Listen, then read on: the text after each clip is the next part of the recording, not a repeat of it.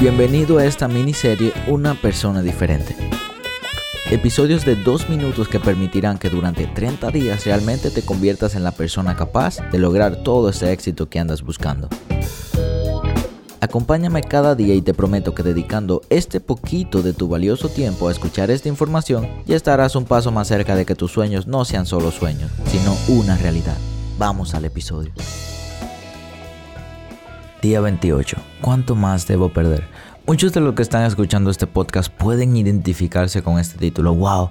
He estado perdiendo durante tanto y tanto tiempo que ni siquiera sé cuándo es que realmente voy a ganar. Wow, he perdido tanto dinero en tantas inversiones, me he perdido a mí mismo en busca de dinero, en busca de recursos, en busca de una mejor vida.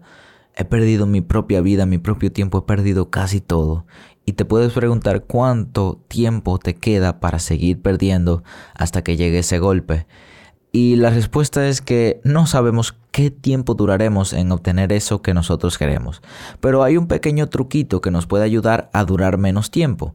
Si tú, por ejemplo, ahora mismo estás en cero y tú te pones una meta de que tú quieres comprar un Lamborghini y tú estás en cero, tú no tienes ni un solo peso de ahorro, pues bueno, una meta de comprar un Lamborghini está un poquito lejos, ¿verdad? No es algo que vas a lograr inmediatamente.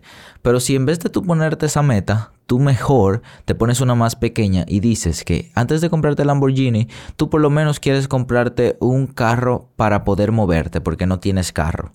Eso puede ser una pequeña meta.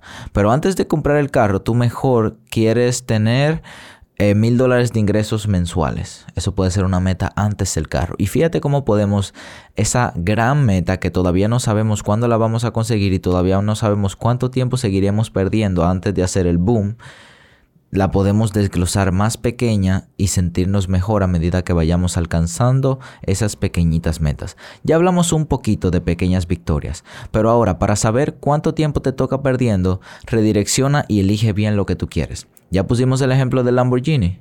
Y todo va a variar de cuál realmente sea tu meta. Si esa es tu meta, excelente. Primero tienes que dejar de perder. Primero tienes que encontrar tu norte y ya ver, ok, yo quiero lograr esto, quiero lograr esto, quiero lograr esto. Pero para yo llegar a esa gran meta, entonces necesito lograr esto, esto y esto primero. Te propongo que elijas mejor tu meta, que antes de incursionarte en una meta súper grande, primero aprendas a cómo puedes dejar de perder y cómo puede empezar a irte bien en ese emprendimiento, proyecto o lo que sea que estés haciendo, porque ese es el primer paso antes de tener una meta súper grande. Pequeñas metas y pequeñas victorias son el truco del éxito.